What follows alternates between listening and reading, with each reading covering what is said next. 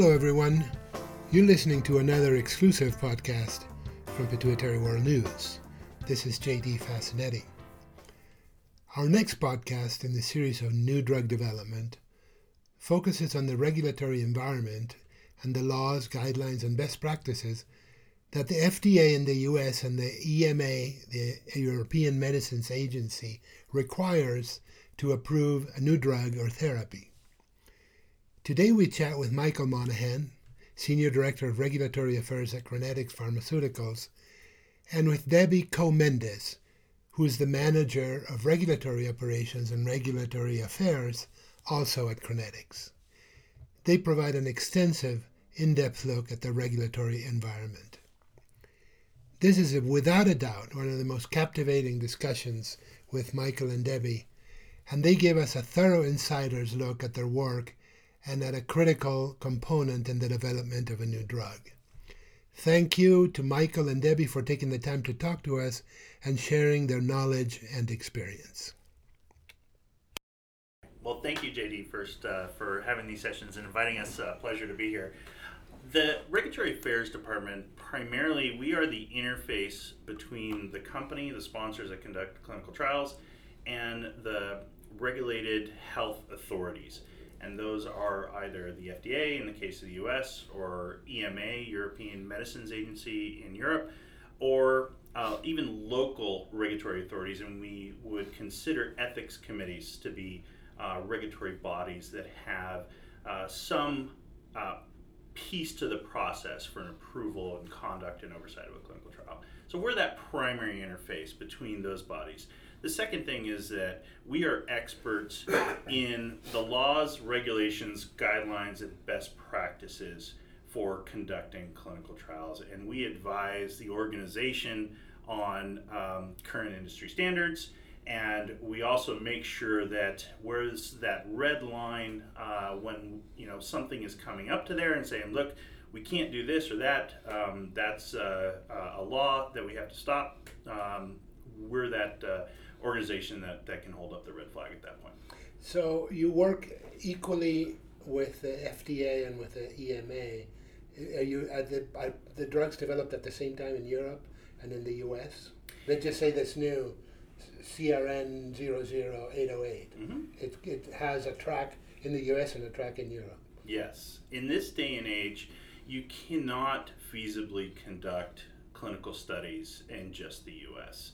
Uh, and nor do we want to. No, sure. Um, we want to have as broad an access uh, to therapies that we develop to uh, as many people as, as, can benefit. And um, from a clinical trial perspective, recruiting in just the US is extraordinarily difficult. Mm-hmm. So we have to go out globally, find investigators, find sites, and find patients to participate in these trials. And the European environment is um, is a great place to do that. One because they are um, very aligned in many aspects with the U.S. regulations and the FDA, and two the the patient population in terms of uh, the indications and medical practice are aligned very well with uh, the U.S. here. So all of our studies that, that we conduct as an industry are going to be global studies, and in the end, that helps us with our um, end goals of one regulatory approval globally.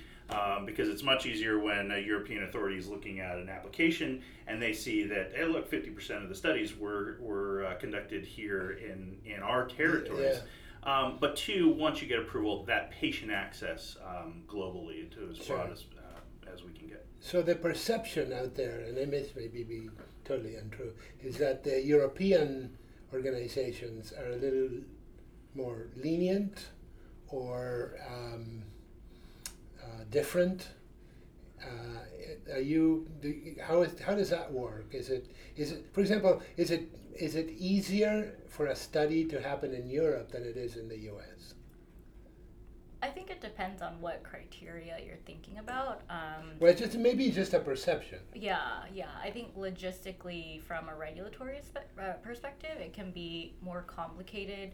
um, to conduct your clinical trial because you have to go to every single country individually. There's a separate clinical trial application Mm-hmm. um, bef- that you need to get approved before you can start Yeah. um, start your study. Well, I'm asking because the perception maybe in the patient community is that the the Europeans are fa- faster at you are getting drugs to the market. There are more drugs, and maybe for some, maybe this is not correct. I mean, I'm- I'm just asking you to, if, if, if you see it in the work that you do.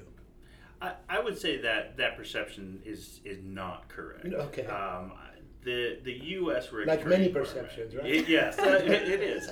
Um, and, and of course, there's exemptions to uh, and exceptions to any kind of uh, issue that we're talking about. But for the most part, uh, the U.S. regulatory environment um, is at this point very pro therapy.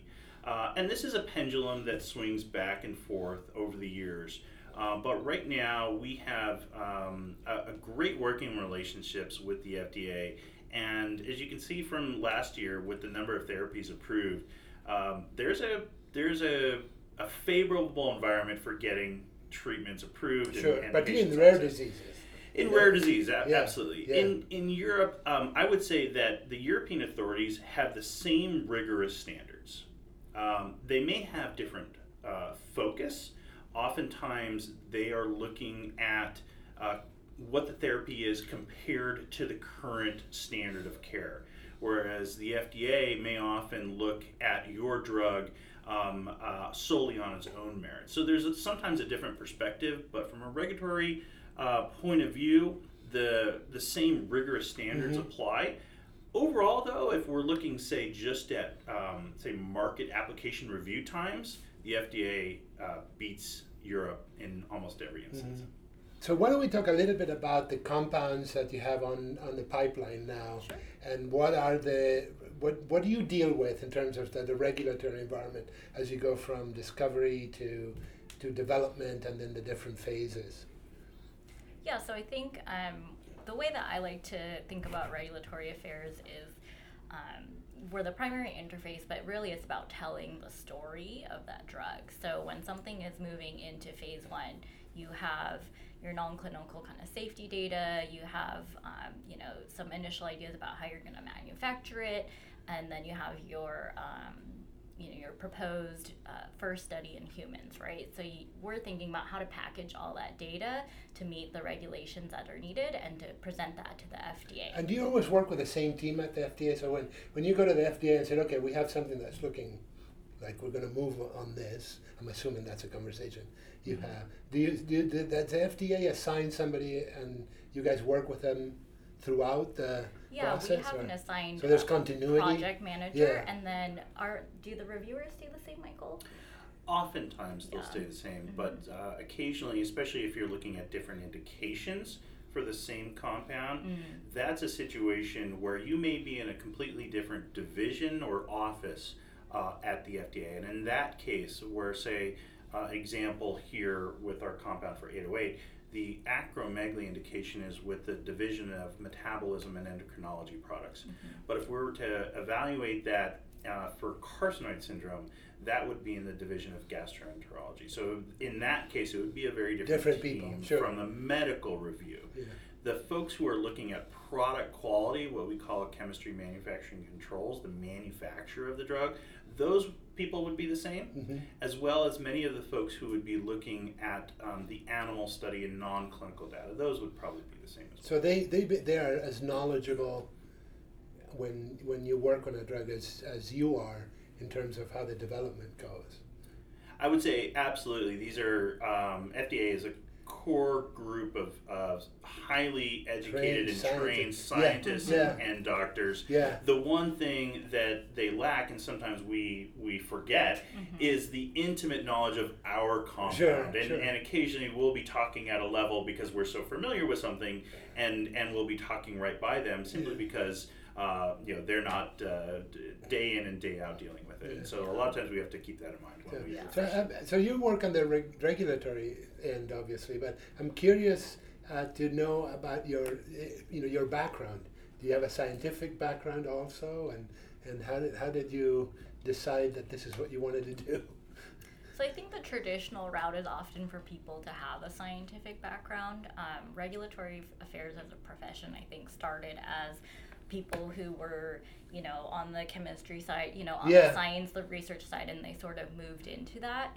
Um, I'm a little bit uh, of a departure from that. So my background is actually um, originally in public health, um, Okay. and so I started working for a um, an organization that was trying to get a drug registered in other countries for obstetric indications Mm-hmm. that was to prevent um, uh, postpartum hemorrhage, excessive bleeding Yeah. after childbirth. And that's when I started um, understanding the importance of regulatory affairs and that you need to get drugs registered for their specific indication, especially in other countries where um, off label use isn't really accepted. And so to have um, to make this drug accessible around the world um, for that use, we really needed to get it registered. So that's when I started moving into regulatory affairs. By off-label, you mean? Mm-hmm. For uh, outside of the uh, proposed, the, Okay. the approved indication. Got it. Yeah, yeah. Okay. hmm Okay. Um, Oh, and Michael. yeah. Yeah. Um, so my Yeah. uh, education uh, is in biochemistry, so so strong uh, um, scientific background there. But I think a lot of regulatory professionals are really uh, jack of all trades uh, folks and people who can interact with a wide variety of uh, disciplines and personality types. Yeah. Because in, in the end, we have to pull all of these things together uh, into, as Debbie put it, a single coherent story um, for the agencies. Um, although one thing I, I, I'd like to add is is that regulatory affairs um, often is uh, is is a uh, a, redheaded stepchild a bit. I, I like to say that there's three archetypes in regulatory affairs, and and Debbie laughs at me as, as I say this. Um, the the first is is the paper pusher right? So all we do is we take uh, somebody else's document, we put our header and footer on it, stamp it as ours, and we submit it and, and take credit for their work. Um, the the next archetype is uh, someone who has uh, essentially they wanted to be in quality assurance. And so they wanted to just say, no, you can't do that. No, you can't do that. No, you can't do that. Um, and uh, and it, essentially they're in the wrong position.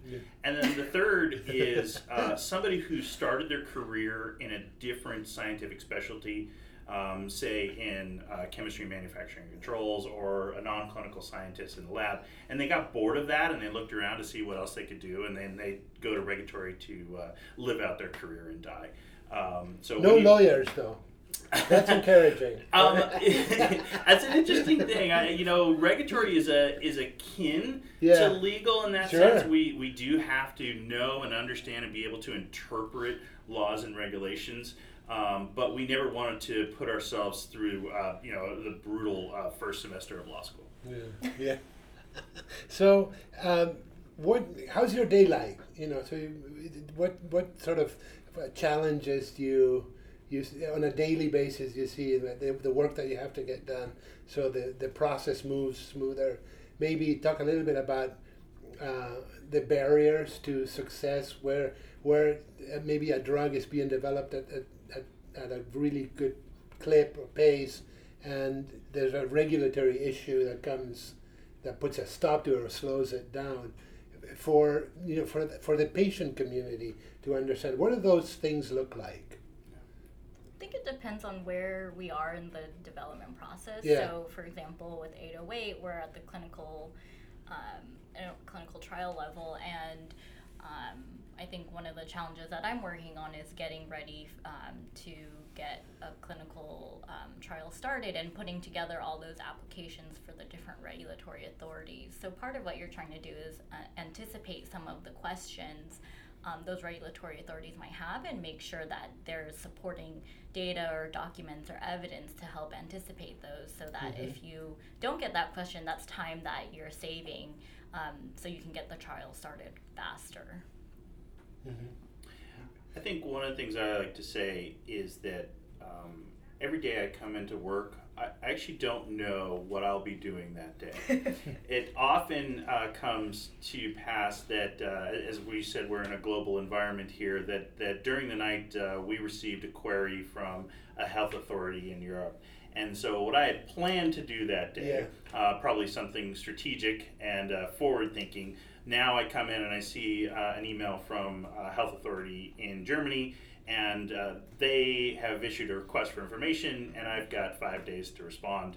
Um, and so all my plans went out the window. I'm now focused on this. So in regulatory affairs, we are often uh, at the mercy whim of some of the health authorities with their requests, and very often we're under um, uh, incredible timeline pressures. When when there's a drug approval uh, under review uh, in Canada, they have a two-day turnaround for some of the requests, and, and these requests can be quite extensive. Uh, other areas, especially in Europe, they have a thing called a clock stop, and so they have a set period of time to review an application, 30 or 60 days. But when they issue a query to us, their clock stops. Yeah, they want an answer now. Right, and they don't start their clock until we respond. So now we're at a day for day delay, and, and so there's always a, a time pressure and time crunch. So so that's that's one thing is we often don't know what we may be working on. Uh, but when you talk about uh, long term barriers to drug development, there are so many moving parts that we need to pull together that communication is is the biggest thing. Communication internally uh, with our clinical department, our manufacturing department, uh, and cl- and communication externally with our clinical sites and PIs, with the health authorities, our IRBs, and and patients as well. Um, So does regu- regulatory affairs at your department, do you, do you, uh, do you set an expectation to the, the team that's working on it? Is that part of what you do? Uh, maybe an expectation of some of the issues to come and the expectation of where you're going to be, let's say, in, you know, six months, a year? Uh, is that, is that something that you think about or? I think it's always a balance between um, reacting to like these time sensitive things and, and spending the time to think about some of these potential issues and how we can kind of risk mitigate um, that. Um, Yeah.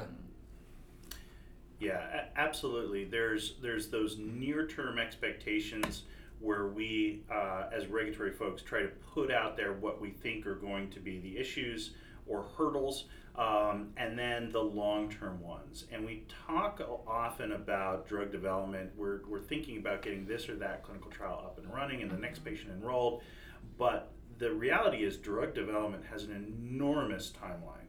Um, and especially when you compare that to other industry sectors, right? The the tech sector has you know development life cycles of a product of, of a year to eighteen months. We look at it in terms of seven year development timelines, and the planning that has to go into effect, um, you know, three, four, five years prior to when you get a drug approved is is immense, because when you are approved mm-hmm. and once you're then out there on the market, what was in your label and everything that drives your ability to communicate with the market is based off of what you studied in development. Mm-hmm. So if you didn't study, say, a patient reported outcome in your phase two trial, you then can't validate that instrument to use in your phase three trial. And if you don't have a validated instrument in your phase three trial, you're not going to get it in your label, and therefore you can't communicate it to the market.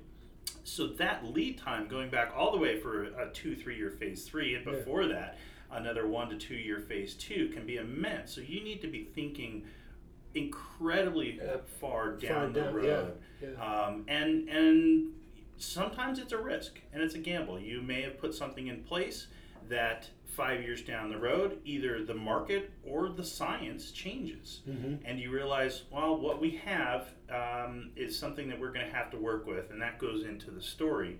But it may be that uh, your gamble didn't pay off, and, and you studied the wrong thing. Yeah, interesting. Very interesting. So you're like the checklist department. So you go through everything. No, so you. Uh, I think we're laughing because um, on paper it can seem very straightforward, but what I l- what I, what really I find interesting about regulatory affairs is yeah, there are these sort of you know Steps, right, you go- lines you- and boundaries. Yeah, you do this, then you do this. Right, but yeah. every every program is very different, um, and there's always different challenges, and so there's always something new. And the regulations don't really spell out, oh, in this scenario you do this, or in that scenario you do this, and you have to rely on um, your experience and um, your colleagues to help you kind of navigate that and and make decisions within those um, sort of boundaries. Yeah.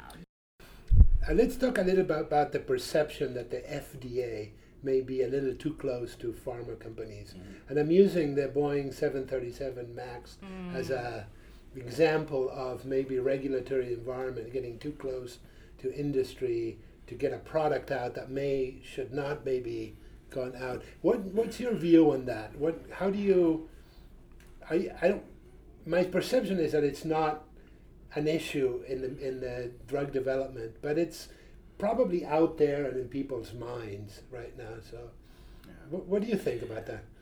First, first, I'd, I'd like to say that the FDA is in a no-win situation often, right? They they have a dual mandate of conflicting purpose. Mm-hmm. The the first being um, public safety, and and not approving drugs that aren't safe.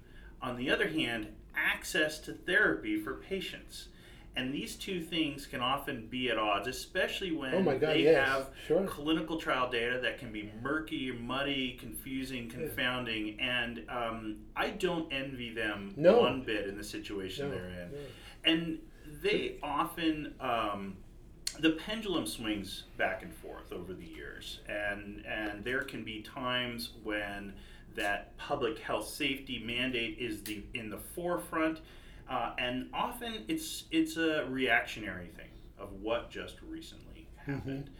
Um, and the Vioxx issues yeah. uh, previously. There was a period there where um, the FDA became much more um, conservative and safety focused you look back to some of the very earliest times with um, access to AIDS therapies, right? Yes. Where um, there was such an enormous outcry that the FDA had to swing. Yeah, you're not moving access. fast enough. Right. Sure. And so I think at this point we may be in a period where access is um, becoming more prominent. But I, I would say that the relationship with industry is the perception of that is is um, probably not as well founded um, as as folks may think. Yeah. The interactions that we have with the divisions and um, the review medical officers are always about the data. Sure. And that's what drives the FDA's decisions in the end. It's, yeah. it's um, yeah, if anything, that sometimes the issue is why is it taking so long? Or a patient can would say, well, why can't I take that? You know, uh, uh, let's and see if it helps. And that's you know? why they're in a so, no-win situation. Of course. Yes. Yeah, yeah. Did, did you want to add anything to it? Uh, yeah, I Debbie? think, I think that, um, you know, it, it depends also on the company that you're at. I think some people can have, some companies might have, um, like an, an almost even antagonistic type relationship Yeah. with the FDA where it's like we want to do these certain things you know how do we just kind of figure this out you know they Push- it's not like a partnership Yeah, right yeah. and I think that's the um, that's sort of the perception that I hope um, we have is that you know we want to work together um, with the FDA to develop a good drug for patients who need it, right? But at the end of the day, it all goes back to safety and efficacy because you want to make sure that the drug is safe and and, and works well. And I think Yeah. that's that's a shared goal of the FDA and and um, and, and industry. Well, let me just say that from a patient standpoint, it's fascinating for me to be sitting here listening to you guys and or uh, you know the, the people that, that we talked to before about the work that you do because it's fascinating and there's always things that um, make you worry. I always ask the question, what keeps you up at night? You know, when you when you think about the thing you have to do the next day. What are what are the things that worry you about? You know, the work that you do. Um, is there is there so- is there something that that uh, A- a- absolutely. Um, there's there's been times in my career where the the thought um, of of this overwhelming burden on my shoulders um, was was enough to to just bring me down and and realize that if if I made mistakes, um, that that people could be irrevocably harmed um, on the one hand, but on the other, that um, if I made a mistake the other way, there could be countless millions that don't get access sure. to, to a treatment, yeah. and and oftentimes this um, this burden comes to critical points where uh, everything is, is on the line and, and it could be um, you know how you craft that story how you are looking at the data um, whether you miss something in your review uh, it's it's a lot sure but um, I, I think in the end we all love what we do and, oh, yeah, I can that tell. drives us I mean yeah uh, because because we um, we know that uh, th- this is not just making a, a, a, better widget. I mean, this is something that can. Yeah. can well, and the fact is that you work in extremely complex things. Right. You know, this is not just look at a petri dish and go, oh, that worked. Let's just get a drug on. You know, so so, and I think people in the marketplace qu- don't quite get what's involved. That's I think why it's so interesting to hear from your standpoint what it takes and all of the things that come uh, into the work that you do. Yeah, I think there's um, yeah that pressure of kind of what decision you make maybe right now about what the trial looks like, you know, how to design that, and then yeah, you might not know until years later where oh, you know, we should have done that a little differently or we should have added that, you know. Um, and the fact that those decisions are made now, but the ramifications aren't made until might not be seen until yeah. later. I, I, would think that's probably the most challenging. You just you're looking at what's going on today and trying to prepare for, like you were saying, uh, uh a couple of years from now. Mm-hmm. You know, what are the what are the what if scenarios that we have to be ready for? Is there anything that you would like to talk about that I didn't ask? I guess one one thing uh, just for again as we're talking about uh, educating um, your listeners to various aspects yeah. of uh, drug development is that uh, clinical trials are a very different animal than clinical practice and um, and oftentimes it can be confusing and, and so even by, by, nonsensical. Tell, tell, me what you mean by clinical tri- by clinical practice. You mean, mean like a doctor practice? A, exactly. Clinical practice. Yeah. You're a patient. You go to your yeah. doctor. You have a Take conversation. This drug yes, of this and, one. and, okay. and you go home. Uh, whereas in a clinical trial, that uh, entire interaction is is regulated and um, stipulated and standardized. Mm. And oftentimes, uh, from a patient, and I've, I've been a part of clinical trials as, uh, myself, um, you are, are just asking yourself, why, why am I doing this? It, it makes mm. no sense. Um, or you know, answering the same question over and yeah. over. I just answered this How yesterday. many vials of anything, blood do you actually right? need? um, but uh, and and like I said, it may seem nonsensical at times, but in the end, there there is a purpose. There is a, a strategy, and um, what we're trying to do is provide the most clear data that we can to the regulators that they can objectively uh, look at the performance of the drug and, and make that decision. And that decision um, uh, can be tough, but um, yeah. that's one of the things that I'd like to have your, your listeners maybe be aware is there's occasionally yeah. you'll run into things that yeah, just don't make any sense. A quick uh, interruption here to let you know that the next phase of this discussion is about a presentation that Michael and Debbie recently did uh, to the FDA for the next phase of this n- trial uh, for this new drug on acromegaly. And here's our discussion. So I think all of the interaction with the FDA, they're governed by um, their their formal meetings, and they're governed by certain um, guidelines that tell you exactly what is the process for doing that. So um, when you interact with the FDA throughout development, you have different types of meetings, and then there's an outline for um, you submit um, a meeting request, and then the FDA gets that, and then they decide whether or not to um, give you that meeting. And then if they accept it, then you put together a larger package with more um, information and evidence, and then you um, have that meeting with the FDA, and that can be face to face, it can be a teleconference, or um, it can just be written responses. Um, so that's sort of the overall kind of outline of what it's like to have a meeting or an interaction with the FDA. And then, Michael, do you want to talk more specifically? Well, assuming that was it's a ton of work to get something ready for them. Too. Oh, absolutely. you're- I mean, yeah. it sounds like overwhelming. You just have to prepare everything, is, and here you go, and you probably get one shot at it, right? Right. Um, uh, No you- pressure, yeah. you can you can have multiple shots, but each one of these shots, uh, not only does it take an enormous amount of effort, it's a very long lead time. And and in this case, we had a specific meeting type that had a 70 day time frame. And so, even prior to that request, we had to put planning into place. So, if you miss your shot, now all of a sudden you're uh, delayed again three more months if you have to re-ask a question or, Yeah. or uh, get a clarification. So, so it's enormously important to get it right the first time. In addition, when we talk about these trials, um, not only the trials take a long time, the setup and preparation um, to start a study is an enormous amount of effort and takes a very long time. In this case, we're asking questions now for a trial that'll be um, only just starting uh, mid next year.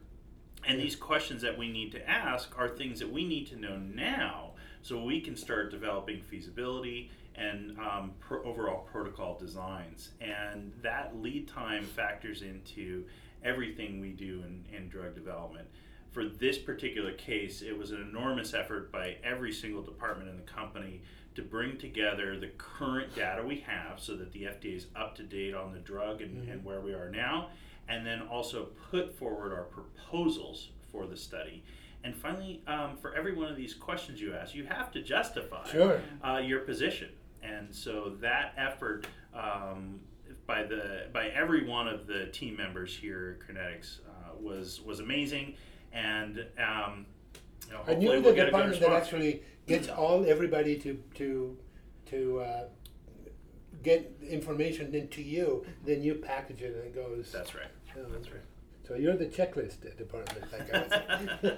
Make sure all the check- all the dots are uh, all the I's are dotted and the T's are crossed. Right? Absolutely, Yeah. checklists are, are important, but uh, and I think Debbie answered this question uh, perfectly before, and it's the reason I hired her. Is that uh, we we don't want uh, checklist uh, people.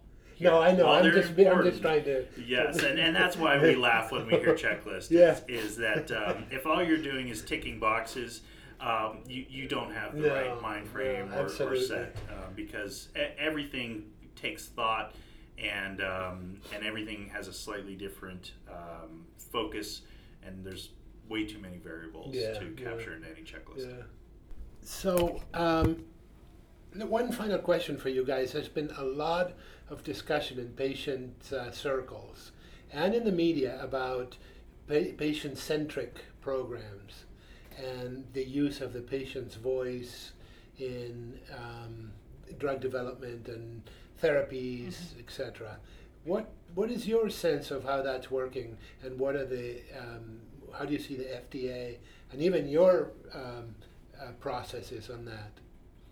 Yeah, I think um, right now that's a big priority for the FDA as part of, um, they're actually mandated to start um, developing things to incorporate the patient voice um, as part of um, the overarching legislation right now. It's called the 21st Century Cures Act. So um, from now until 2021, they're working on a series of guidance documents to um, go through the different steps of how to incorporate the patient voice into different aspects of drug development. So that's definitely one um, big avenue. Um, another one is they're leading these, um, they're called patient focused drug development meetings, and these are either um, organized by the FDA or they can be organized um, by patient advocacy groups, and that's an opportunity to get together with the FDA, with industry and patients, and to listen to their experience of the disease and what sort of um,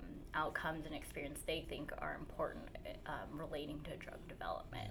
So let me ask you this because I, you know, my personal background comes from the I come from the marketing and communications side.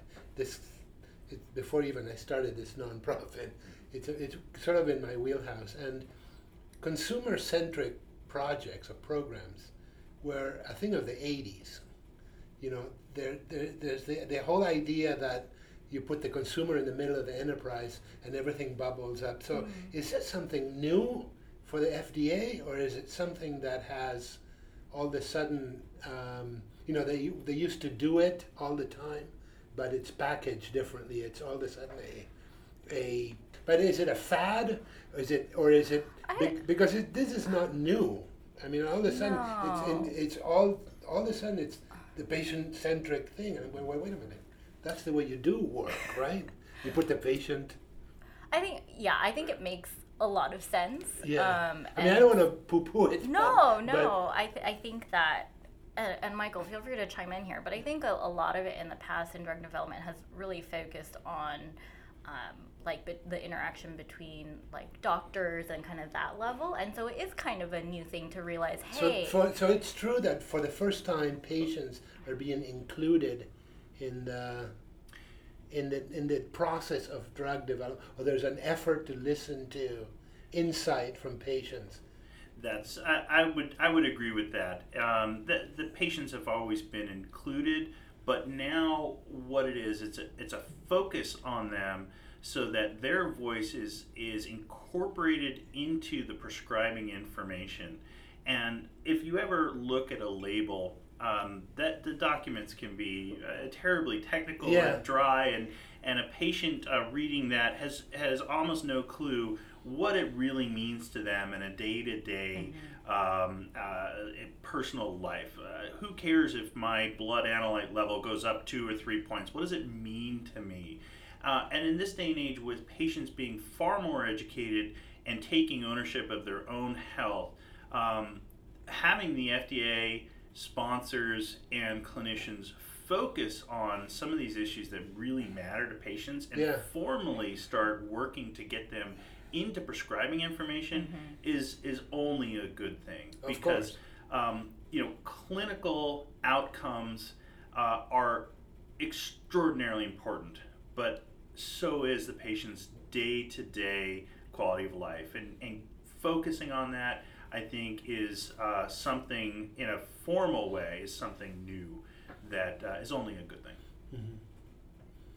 Uh, for me, it's interesting because we I remember working on on product development, and it was always about talking to the consumer first, you know, and getting a consumer insight into product design, product marketing, uh, usability. I mean, none of this was. Uh, to the- so it's for me, you know, as a patient, and, I- and I'm, you know, newly, relatively newly diagno- diagnosed, you know, with acromegaly, but but uh, for me, at 20, and you know, it's, oh my God, this, they're just thinking about this. I mean, they haven't done this. Well, I don't think it's not that. It's not that they haven't thought of it. It's just Yeah. that it hasn't been formalized, maybe. Yeah. Uh, Yeah. I think it's a change in in patients and consumers Yeah. too. Whereas previously, I mean, you think back 30 years ago, you you went to your doctor.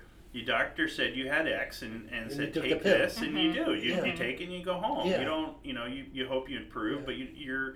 I think patients nowadays are far more active and informed and mm-hmm. advocates for their own health. Yeah. And oh, sure. that's that's a lot of what's driving this. Is Yeah. is you know they now go into a doctor's office, and you know for for good or bad, maybe they looked it up on Wikipedia or or a, They've hopefully already a better consulted source. Dr. Yeah. Google. They, yeah, they they know a lot more about the mm-hmm. condition. They ask more informed questions. Yeah. It's more of a dialogue Yeah. with their uh, clinician rather than one way conversation. And, and I think all of these add into a focus on the patient. yeah, those are very positive.